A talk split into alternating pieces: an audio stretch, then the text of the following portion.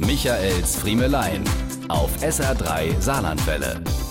Ich bin kein großer Freund von Urlaubsbekanntschaften. Genauso wenig wie ich im Urlaub jemandem aus der Heimat begegnen möchte, bin ich scharf drauf, zu Hause jemanden aus dem Urlaub einzuladen.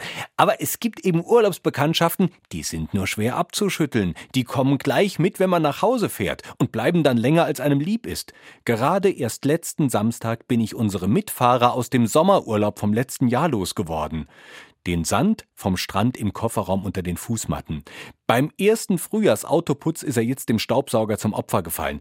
Irgendwie aber auch schade. Hm? Denn wie oft hat er mich sentimental berührt, wenn ich eine Sprudelkiste in den Kofferraum gestellt habe. Wie häufig habe ich mich von ihm im grauen Herbst oder nasskalten Winter an einen warmen Sommertag am Meer erinnern lassen.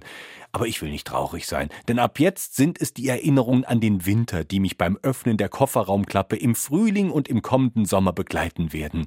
Denn den Sand, den habe ich jetzt endlich rausgekriegt. Was drinne geblieben ist, sind unzählige Nadeln vom Weihnachtsbaumtransport im letzten Dezember. Eine wunderbare Weihnachtserinnerung, eng verwoben und verhakt in den Polyethylenschlaufen meiner Kofferraummatte. Michaels Friemelein. Jede Woche neu auf SR3 Saarlandwelle.